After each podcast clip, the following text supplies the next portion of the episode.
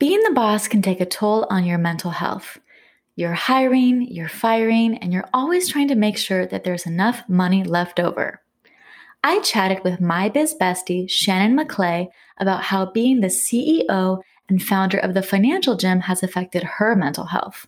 On top of that, we discuss how she is being a trailblazer in creating a company that prioritizes the mental health and well being of her staff. If you are an entrepreneur, you won't want to miss this. The Mental Health and Wealth Show, the Mental Health and Wealth Show, the Mental Health and Wealth Show. Thank you so much for listening to the Mental Health and Wealth Show. This is host Melanie Lockert. And first of all, I want to acknowledge that you are brave and amazing for being here. Getting ready to listen to a show about mental health and money is not easy, and I know you are ready for these amazing conversations. But before you listen, I want to let you know that all of my content is based on my own personal experience with mental health and money, as well as the experiences and expertise of my guests. I'm not a mental health professional or a financial professional, so content should not be considered professional, medical, or financial advice. As a trigger warning, please note that content on the show may include sensitive topics around mental health and suicide. So if you're currently in distress, please get in touch with a professional by texting HOME to 741 741. Thank you so much and enjoy the show. Welcome to the Mental Health and Wealth Show. Today we have my biz bestie joining me, Shannon McLay of the Financial Gym. Hey, Shannon. Hello, Melanie. So excited. I'm on your podcast now.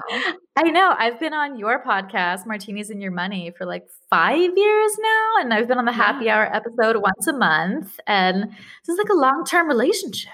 So long term, so, so loving, filled with love and support. And I was like, when are you going to have me on your show? What? What? I know. And after a lot of our conversations recently, I was like, oh, I know exactly what I want to talk to you about. And that's mental health and entrepreneurship. But before we dive into that, I want you to tell people a little bit about yourself and as well as the financial gym. Yeah, so I am an entrepreneur. We're talking about mental health and entrepreneurship. I always tell people I never wanted to be an entrepreneur. I graduated 20 years ago from business school and I just wanted to make money and um, not change the world. And then in my early 30s, wanted to change the world and not make money. Um, and I had the idea for the financial gym, and now seven years ago, I saw a need for financial support for people of all financial shapes and sizes. So I was working as a financial advisor at Merrill Lynch, and you had to have 250,000 in assets to um, to be my client. And there's plenty wow. of people in the world who don't have that and want to speak to a human being and shouldn't be forced to have to, you know, figure it out with technology. So I left Merrill seven years ago to start building this. It was one of those ideas where I just couldn't sleep at night because I was like, no one else is going to do this, or no one's doing this, and somebody has to do it. And I guess it has to be me. So that was my catapulting into entrepreneurship. The first two years, I call the dark years. I went through everything I own personally to try to figure this out. When I started, I had uh, over $250,000 in my 4- 401k, and now it's zero. the joke yeah the joke is when you come into the gym you're sitting in my 401k so that is my 401k investment you're like, welcome to my 401k. yeah. I mean, how many people can fit in it like that? And, you know, and my 401k is now filled with over over 3,000 members, 57 teammates, dozens of part-time employees, and um, it's the best investment I've ever made.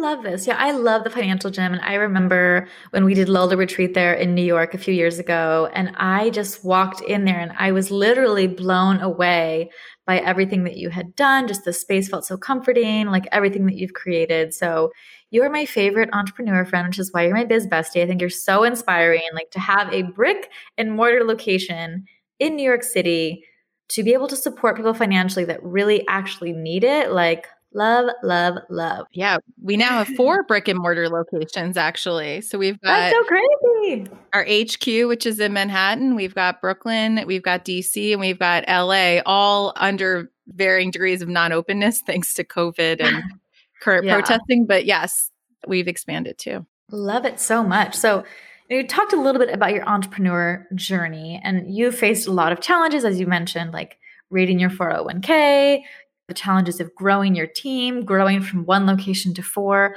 How has being an entrepreneur affected your mental health?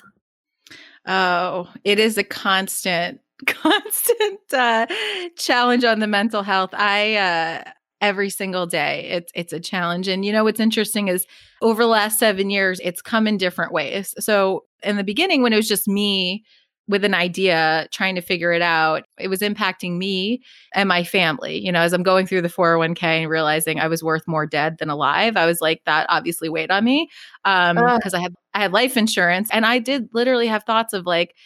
Maybe it'd be good if I got hit by a bus now because, you know, Bill and Will would have 750,000. That's my life insurance policy. Yeah. And uh, maybe that would be best for them rather than what I'm doing. Oh, it's so heartbreaking. Yeah, you know, but these are the honest conversations, right? I literally did have those moments, right? And then wanting to go back and make money for the family, but knowing I needed to do something bigger and, and pushing forward through that. And then then I started hiring people. And then it was the mental health of like, oh my God, I have to support Bridget. who was my first employee, you know, and and now it wasn't just on me and the family, like the mental health of like, oh, there's people's families involved in this. And two years ago, I went to a really dark place at time that you and I are both talking about, like the business running out of money. We're both running out of money in our own personal businesses. And I was just feeling like I don't want to be the boss anymore. Yeah. And I remember feeling like in a really bad place. And at the time, I had eight employees and one of them quit. And I remember being like, how nice for you. You can walk away from this. Like, I can't walk away because eight families need to have food on the table and relying on me to not walk away. Like, that was a very extreme, you know, mental health. That was, you know, it was two years ago. And I worked through that. And now, this last recent challenge, we were over 70 employees, and then COVID happened. And now I've got more employees. We're running out of money again. Um, the business is not doing well because we have uh, clients who've lost their jobs and we're trying to care for them. And I have pressure from our investors because we're running out of money and they don't want to give us money. And um, and then I have the pressure of 70 families now and knowing I can't keep all of them. The business won't survive. And how do we get through that? And then just when we feel like we're kind of working through COVID, then the race uh, riots happen and yeah, all protests. protests and you know and now having to manage the team through this and you know myself it just it just doesn't end. Yeah it seems like a lot to manage both for yourself and for others and then there's like you as like the company self and there's you as like your personal self and then trying to manage both day to day and going back and forth and i totally understand that feeling of like I don't want to be the boss anymore. I don't want to make decisions anymore. I don't want to care about every little thing all the time. And of course, like you do personally care, but it's just exhausting to care professionally and wanting to do it the right way and to help people in the right way and to also yeah. carry on what they're going through too. And it's like a fine balance of like, I need to manage my mental health for my sanity, but I also want to be supportive and empathetic of others, which means I can't necessarily always just take on their issues as well. Like that's a ton. And yeah, I know it's affected you recently because you said uh, on our last call that you took two days to yourself where you were just in your pajamas watching movies and you literally did nothing. And you said you hadn't done that in about 10 years. So, like, what brought you to that moment and how did it feel? Yeah. So, that recent moment was in the middle of the COVID um, experience we had to let go of about 20 teammates and and we have some people on part-time now and and helping them manage through that. And and the fear and anxiety that the team is feeling they're running out of money it was like all the things and i and it hit me sometime in the middle of this just how i, I was very aware of how mentally drained i was. And i said to my head of hr i said to the team i was like the leadership team i was like we're all going through something extremely traumatic right now however we process trauma, we process trauma differently, but to pretend like it's not traumatic is that's wrong. So we're going through trauma and we have to process it differently. And I wanted my team to take time off. And I said, I want everyone to take a mental health week. It's a quote free week from the gym. It doesn't count against your vacation. And I know you probably can't go anywhere, but I want you to just unplug from work, from one aspect of your life and just unplug and really like recharge your your mental health. And um and so my head of HR took the first week and I said, I'm I am right behind. I'm taking one of the like I said from you know May to June. I said take your week whenever, you know, have your backup or whatever. So this I had a board meeting that Friday before and it went horrible. I mean, horrible. Like, you know, not that I need like a pat on the back, but like we went through a very challenging time. And to have investors still kind of tell you you're not doing it right was like, was rough. And, you know, I'm a type A overachiever. I need, mm-hmm. I need to be told I'm doing it right. And I wasn't. And, um, and really I wanted them to support my team. I asked for that and that didn't happen. So anyway, I was over it. And, uh, that Saturday I woke up in my pajamas and I was like, I'm not getting dressed today like I was rebellious, like it was some kind of rebellion. I was like, I don't even want to get dressed. I'm yeah, not like, nope. getting dressed. Like, why would I get dressed? And it hit me at some point. I was like, I don't know the last time I left my pajamas. And it was, it was greater than 14 years ago. It was when Will was a baby, but that was when I was a new mom, you know, and I was like on that kind of struggle bus. Other than that, I don't even know the last time I spent a day in pajamas. And it was even to the point where it was so bizarre that I went to bed that night, Saturday night, and I was like, huh, I don't have to change. Like, what an interesting thing. You know, I don't have to change for bed. I've been in bed clothes all day. Like, it was like that bizarre that I was like, I don't know the last time I didn't change for bed. And, um, and then day two, same thing. I, I did put on clothes at some point. And then day three, I went for a drive and kind of started moving around. Day four, like Tuesday, I started reading more and kind of doing the things to fuel my soul. And it felt like a little more normalized. And then, and then by that Sunday, I was like, I'm ready to go. I am here. I'm back. I came back, and my team's like, we can tell your energy is better. And then the joke I've had with the team now, this is just interesting for being a female entrepreneur that like is kind of a funny side note. There's a period of time now we're all working from home. Like there are some days where I just wasn't wearing makeup and we're doing weekly all hands and I usually when I'm in the gym space or traveling I'm in makeup. But like Mondays and Fridays when I work from home I'm not. So it's not weird for me to not wear makeup, but usually when my team sees me, like the greater team, I'm in makeup. So I wasn't. And so I, when I came back, I was like, I'm going to wear makeup every day. My team feels dramatically better when I'm in makeup. Like I can see, and it's an odd kind of little nuance, and they've all kind of admitted it to me. It was like, my armor, you know, my feminine armor is like me putting on the makeup. Like if I am not, it's like I'm like I'm throwing in the towel kind of thing, you know. And if they have to put confidence behind the leader, like, you know, that her face is there, which is just it's wow. been interesting. That's an interesting like aha moment. So every day now I'm putting on makeup for the team. It's my armor. I'm like, I'm here for them. I'm leading them through this. We got it. But you know, it was hard for me to put on the makeup, talk about dealing with mental health. I wasn't wearing makeup some of those days because I was crying through a lot of it. And I was like, why am I going to put on makeup when I'm crying through it? Totally. I mean, you don't want your mascara running your face and like ruining everything. And wow, that is such an interesting thing. And yeah, definitely something unique to female entrepreneurs that, you know, they think maybe you're, quote, more put together or like ready to handle business when you're all made up and whatever. And that's something that I constantly go back and forth in my head as like a business owner is like people say like show up the way that you want to be treated or looked at. And I'm like, I understand that to an extent. Dress like you dressing for the part. Yeah. Yeah. But also I I'm like, but what I bring to the table is so much more than my appearance, my style, my whatever. And like I actually recently made that change with Lola Retreat where the first couple Lola retreats, like I was always wearing dresses and trying to be all like cutesy and feminine. And I'm just like, I'm not the most comfortable in dresses. I prefer to be in jeans. I'll wear a nice shirt, but I prefer to be in jeans. And I did that in Lola Seattle and Lola LA, and I felt so much better. Just yeah. to be like, you know what, this is myself. But like, yeah, I, I am a little concerned, like, wow, what are people thinking of me that I'm not like wearing a suit or wearing a dress? And like hearing this, I just think it's so fascinating, like people's image with style and makeup and what they ascribe that to female entrepreneurs. And then suddenly in their mind, maybe even subconsciously, they think like, oh, I don't know if Shannon has it together. She didn't yeah, put on makeup. She's looking today. rough today. Yeah, she's looking rough today. What's going on? I I've called them all out on it because they all were making comments about how like refreshed I looked or whatever. And it was just I was wearing makeup again. And I was like,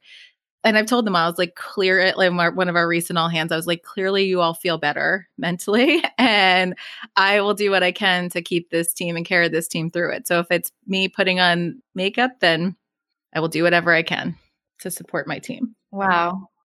Huh. I have to think about that more because that is just interesting. And I don't know, it doesn't sit super well with me, but I understand what you're doing. Well, you know, it's interesting because like Caitlin on my team was like, oh, I don't feel like I got that, but she's not somebody who always wears makeup. And I realize when the team always sees me, I'm in makeup. So it's a look that I've presented that they're used to seeing. And um, and for better or worse, that that is what it is. Like so yeah, I guess like with anything, you know, people are uncomfortable with change. And so I guess maybe that's like the thing. It's like, oh my gosh, everything in the world is changing. Can you not change this yeah. right now? Can Shannon just put on her eye makeup and like let us look at her like she looks norm quote normal to us? And that's so yeah. funny. Yeah. Meanwhile, in my head, I was feeling liberated that I could not wear makeup and be myself in front of the team. Mm-hmm. Yeah, Clearly you were like for having that moment for like a second, like a day or two, and then, well, yeah. I'm sorry to hear that, but like when I think about it, it probably is mostly about the change thing. Like everything is changing so quickly right now, and even though it's a subtle difference, they're like, oh my gosh, like you wear makeup literally every single day to work and look a certain way, and now I don't even recognize you. Like I can't handle this one more shift when you're like the person that I look to and trust. Yeah. And talking about mental health and entrepreneurship, like that's like a lot to hold on to. And so, first of all, I'm super glad that you took those two days to just be in your pajamas and watch movies. Like, we all need that time right now. Like, we must. Like, if anything comes out of this pandemic, the protests, whatever, we all need more rest, like actual rest, not just like scrolling on our phone, not just like you know, being lazy, just like actual resting in bed in your pajamas, like doing what makes you happy. And, you know, when you told me about giving your staff a mental health week off, I just thought that was so brilliant and beautiful because I think you are paving the way for how companies need to address mental health and mental wellness culture. Because I feel like a lot of people, like, a lot of employers want to help with mental health. You know, they might have an employer assistance program, maybe a few hotlines, maybe even like one or two workshops. And I think they're all trying to get familiar with what that looks like. But I think what you did was so generous and also unique because you were like, take a mental health week. It doesn't have to come out of your benefits. Don't worry about that like take care of yourself and and that's up to you. Like yeah. you know it, it's kind of freestanding. And to give people that time especially i think is so beautiful and i hope that it inspires other to other companies to do the same. I do too. I think as employers i think you know you're crazy to not admit or not acknowledge what your teammates are going through. And you know, to expect them to perform at a certain level or expect them. And even now, you know, we're working through with our Black teammates about what they're going through and to expect them to show up to a Zoom meeting and be their best self. Like, I don't have that expectation of them. I don't want them to have that expectation of themselves. And I don't see enough employers acknowledging that. And, you know, and then you see the struggle to like bring your best self and it's like no don't bring your best self. Like let's create this safe space. We're in we're so many challenging times and you know it's just turning a blind eye or pretending like mental health doesn't like trickle through. It's just not a luxury you can make as an employer. It's at, in this day and age it's like there's too much impacting your employees to mm-hmm. pretend like it's not I love that. And you know, when you think about it, like mental health directly affects productivity. So why wouldn't it be an issue that employers care about when, like, if you're looking at it from a quote business standpoint, like productivity, output, you know, bottom line, your employees need to feel well and be okay if you want them to work because when your mental health is not there, you're not doing shit. Yeah. And it's like I'm I'm so happy that you're recognizing like what's going on currently. I think it's important for employers to address what's going on in the black community right now. There's so much trauma and violence and like yeah, white people don't know what that feels like viscerally. We know what it's like from an empathetic point of view and like being human and how sad it is. So I think it is important for us to create that space and be like, I want to address what's in the room and give you the space to heal but even from an empathy i'm a highly empathetic person and i i can come nowhere close to the trauma that they are experiencing and i i talked about this offline but you know i'm seeing my friends of color on facebook just talking about how exhausted they are how mentally exhausted they are. And for me, it's like the realization of like, oh, this isn't just like another thing. It's not like it's another school shooting. It's like every time it happens, it's so traumatic. And it's like, you know, the cuts, the wounds, they just haven't healed. And so it's very, it was a real eye-opening thing for me to see how many people were posting that. And then that then that led me to think about my teammates, you know, my employees. And I'm like, I mean, God, if they're going, I don't want them to like, you know, and and we're having conversations with them because I'm like, I know you might not even know what you need, but like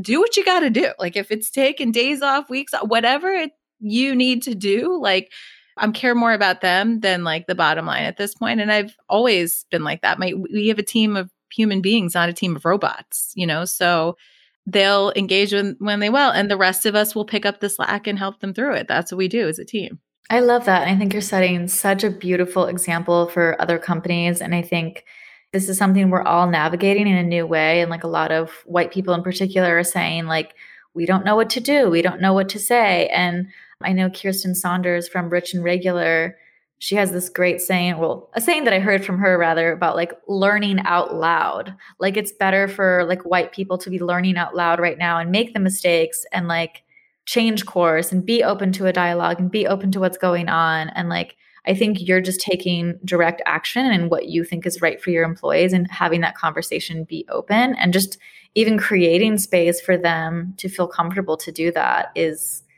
is wonderful. And I think a lot of employees and a lot of employers need to work together to like make sure as a company, like there's the company mental health too, I feel like. Like, you know, obviously everyone's individual mental health, but I feel like as a collective, even like a company has its own mental health in a way. Well, yeah, there's the collective because it's quote obvious to like know that our our black teammates are heavily impacted, but our other team I mean, I see people posting on social media about like why is it Black Lives Matter? Is it only because you have a green card? You know, so we have our Hispanic community, you know, this is somebody who's Hispanic nature, like concerned about that. Like where were the protests there when ICE was caging people? And then there's the white teammates who are like, I don't know what to say or do. I don't know how to proceed. Like, and they're just kind of not sure how to engage, you know, online. Like our Slack channel right now is very quiet, right? Like there's that, like, how do we, you know, move forward? And for me, I think I always feel like everything happens for a reason. And and the hardest of challenges bring the greatest good. And for me, what I'm hoping is like, and what we're doing at the gym is like creating systemic change from an employee employer standpoint, but also like our community, because this just can't keep going on, right? So, how do we systemically change this and have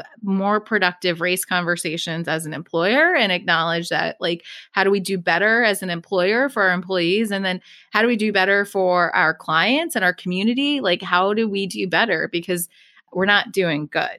like we yeah. haven't been doing good like I, you know and i know like i know some of my team hasn't like loved that it's taken us this long to respond and you know and i'm responding and I know I've failed them, you know, and I have to own that. I don't I'm not saying I'm winning at this, but I say all this all the time to the team. It's like all we can do is get better every day, and that's all we can mm-hmm. do. And for me, I feel like we're in the first chapter of this change because I really feel like this is like a bigger thing and I want it to be a bigger thing and I want it to be more systemic for our company and the greater good. So, I might have failed this first chapter, but you know, I've never failed anything in my life.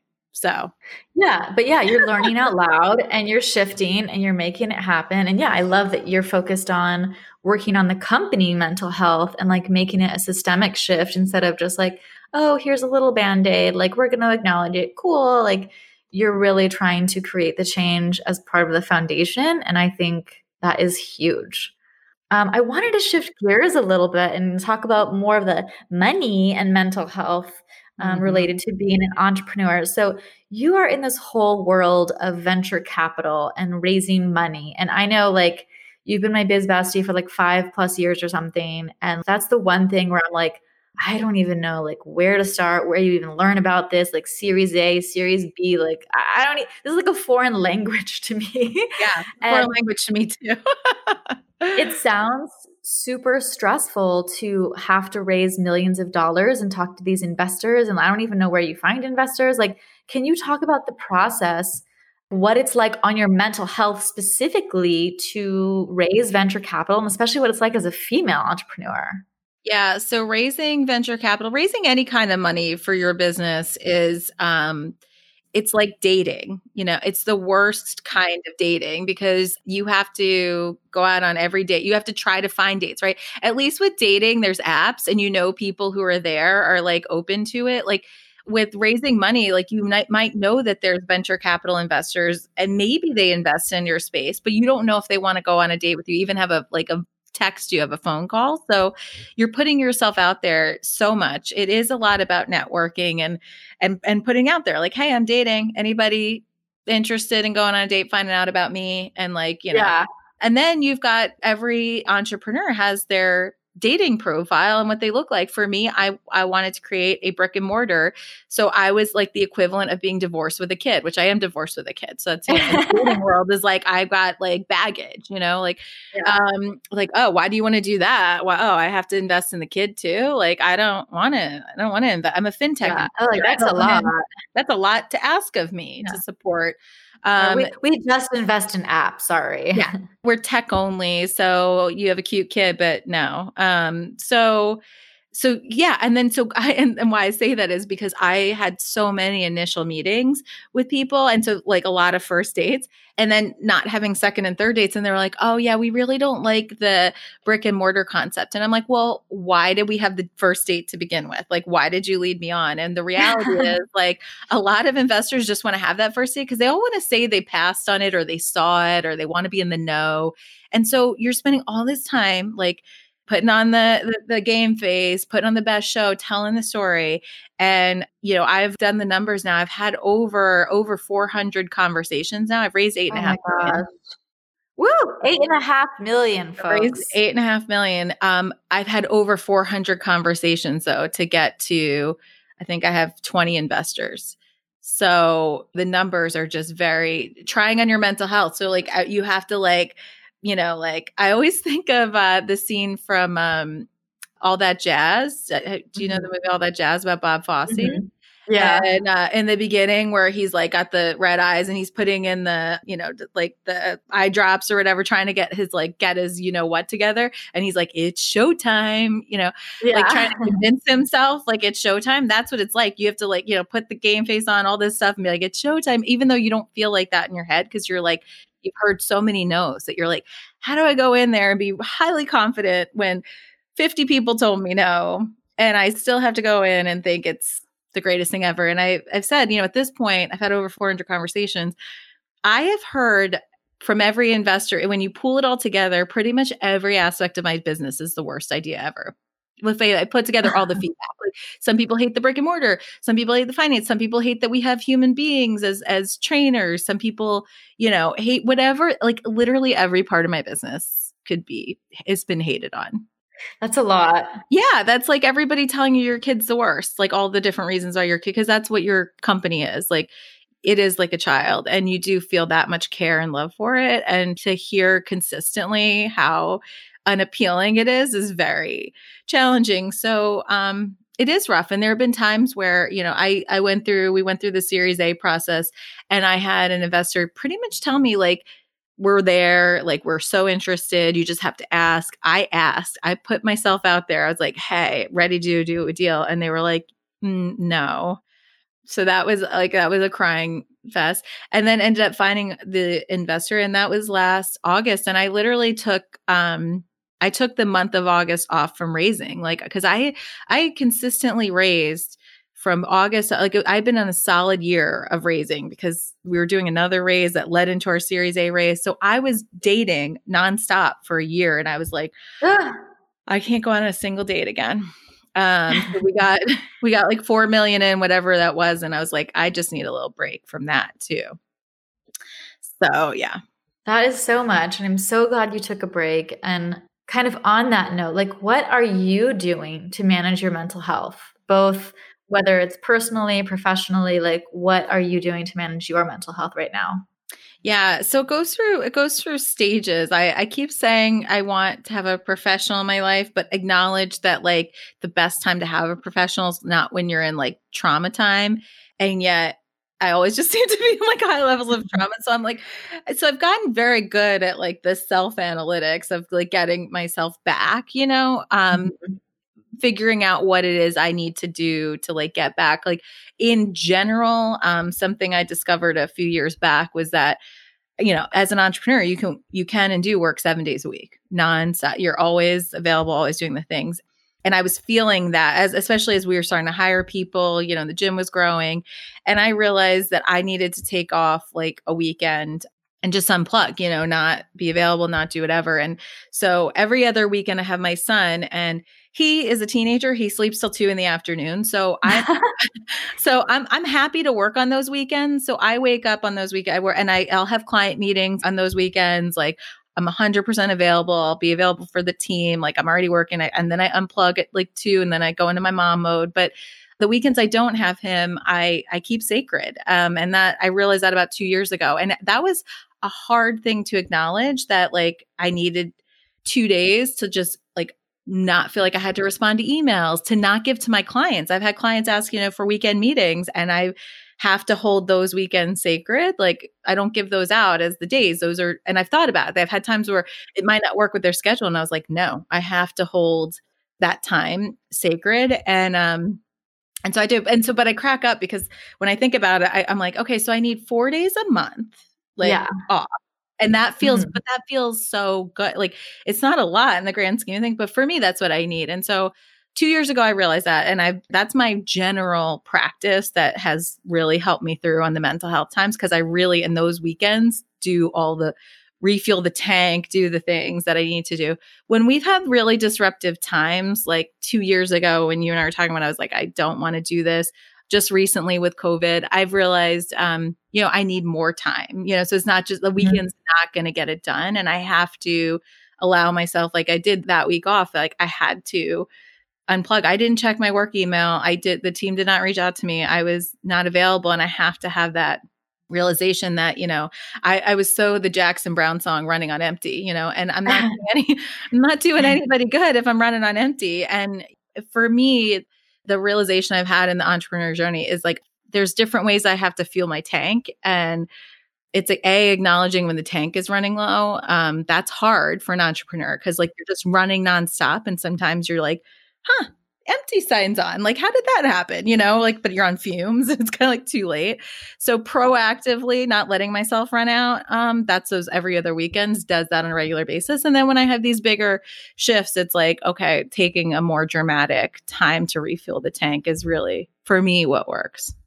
Yeah, I think you have to take that time. And I think what a lot of people are finding right now with COVID, like I'm experiencing this as well, is that we all need more time. Like I know you and I are super type A, high achievers. We can get a lot of stuff done all the time. And it's like 100% is now like automatically 70%. Yeah. And we already know like even producing at 100% is rare. So it's like if you're doing quote really well, you're already at 70%. But let's be honest, like I'm operating at like 30 to 60% most days. Yeah. And like it feels really tough because you're like, I know I can produce more, but my body and mind get so exhausted much quicker.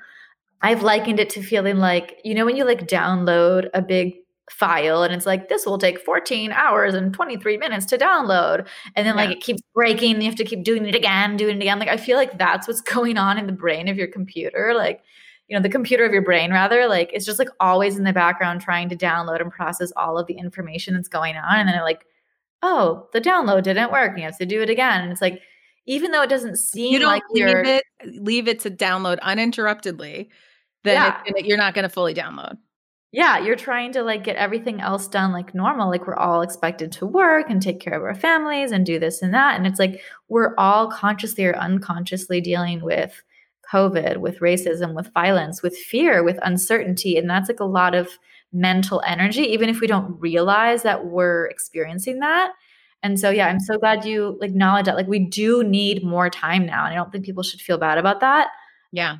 So, I wanted to end the podcast talking about like you just shared kind of what you do for your mental health as an entrepreneur. Like, do you have any advice for people that want to be an entrepreneur? Like, ways that they can take care of their mental health or like what should they consider for their mental health if they want to be an entrepreneur yeah their health and their wealth um about entrepreneurs yeah. so i always say like I said, I didn't want to be an entrepreneur. So um, I always tell people there's two paths to entrepreneurship. I think there's one is like the thoughtful, like prepare for it, you know, know what you're getting into, talk to other people, see if it's really for you, have a year's worth of savings saved up because you know you just never know what's going to happen and it's stressful enough to like try to build a business and also put food on your table. So um and you do you know most entrepreneurs have very you know their personal finances will become a mess like just because it's hard to do both.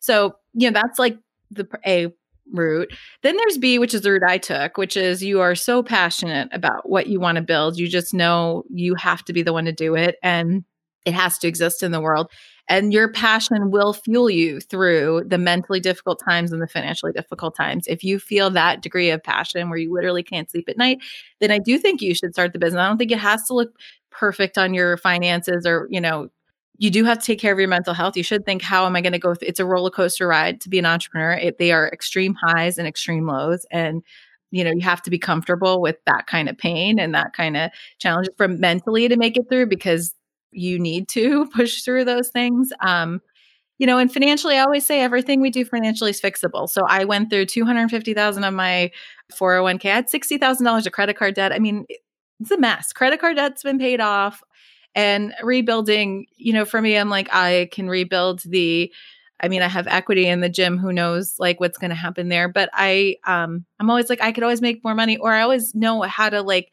live off of less what I've said throughout this journey as I've gone, you know, my personal finances have been a mess. What I've always told myself is like, I know how to fix this, but there are so many people who don't know how to fix this. And I need to keep this business running to be here for those people who don't know how to fix it. I'll fix my finances at some point.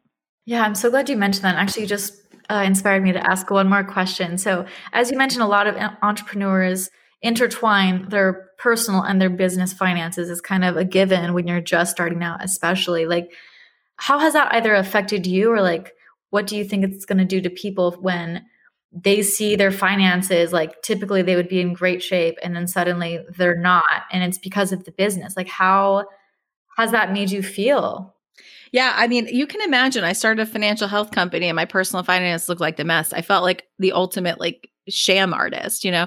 And I was like, if they knew, you know, we talk about fear and shame a lot. And I was like, but then I would tell my, I would say to myself, well, it only became a mess because I don't have a paycheck and I'm working for people charging them 75 $80 a month. Like I'm not swimming it. I'm not I could work with people with wealth and charge them $1000 a month, but I chose not to. So I had to give myself that, you know, breathing room. And as an entrepreneur, you have to give yourself that that relief or that break that you're not going to look perfect financially and your financial journey is going to be fits and start just like the roller coaster ride. You're going to have some really great wins and then you're going to have some really tough times too. And um and that you have to give yourself the break. Your finances shouldn't look like anything else. They shouldn't look like another business's finances. If you've got a friend who's also a, you know, a entrepreneur or like a solopreneur, like whatever they're doing, side hustler, freelancer, like everybody's business is different. Everybody's path to their financial life and and how their business is going to succeed is going to be different. And so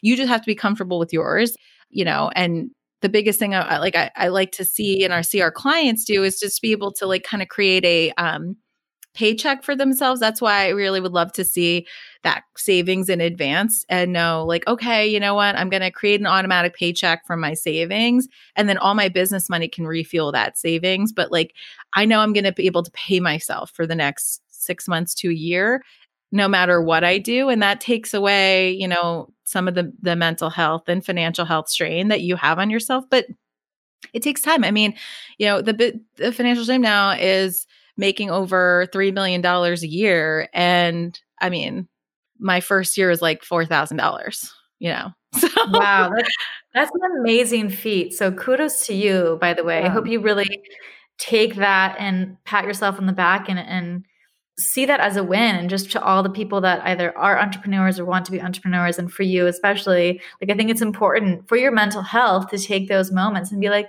I did that. Like I went from yeah. 4,000 to 3 million and like I did that. And I think it's so important to take that time and celebrate, even if it's just for an hour a day, preferably, mm-hmm. you know, acknowledge that. So, and acknowledge the journey. You've been on my journey with me for five years. You know, like how many times I've cried to you, how many times we've almost run out of money. And And I always feel like if you're, like I said, if you're, you've got the passion, the drive, you want to do this, you are going to be tested as an entrepreneur. It's like there's so many times where it's like, how serious are you about this whole thing? Like, mm-hmm. you really all in? Like, like I always say, the universe testing you, and and it's like these hurdles, and each hurdle gets bigger and bigger, you know. And it's like, okay, now I'm going to put a bigger hurdle, but with every bigger hurdle is like bigger rewards you know and like bigger joys and and there's always something greater on the other side of that hurdle. Getting over it mentally emotionally physically sometimes takes everything you have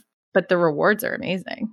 Yeah definitely. The rewards are you know and related to the risk and so you take a lot of risk but you get unimaginable rewards and definitely acknowledge all of that well, thank you so much for being on the show, Shannon. This was so great to share your insights. And I think you're being a pioneer in how to focus on mental wellness in company culture. Where can people find you?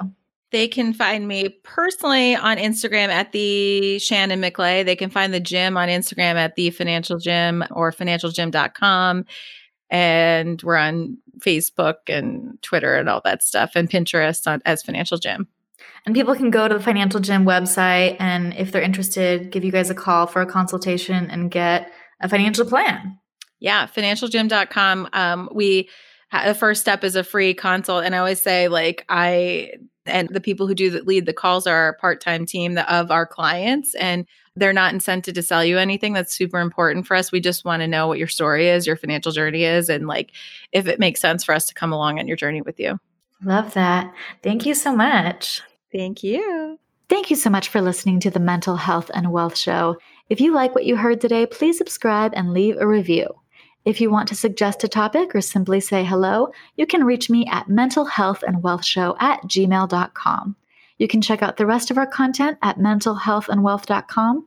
And lastly, I want to remind you to do something for yourself to take care of your mental health and wealth.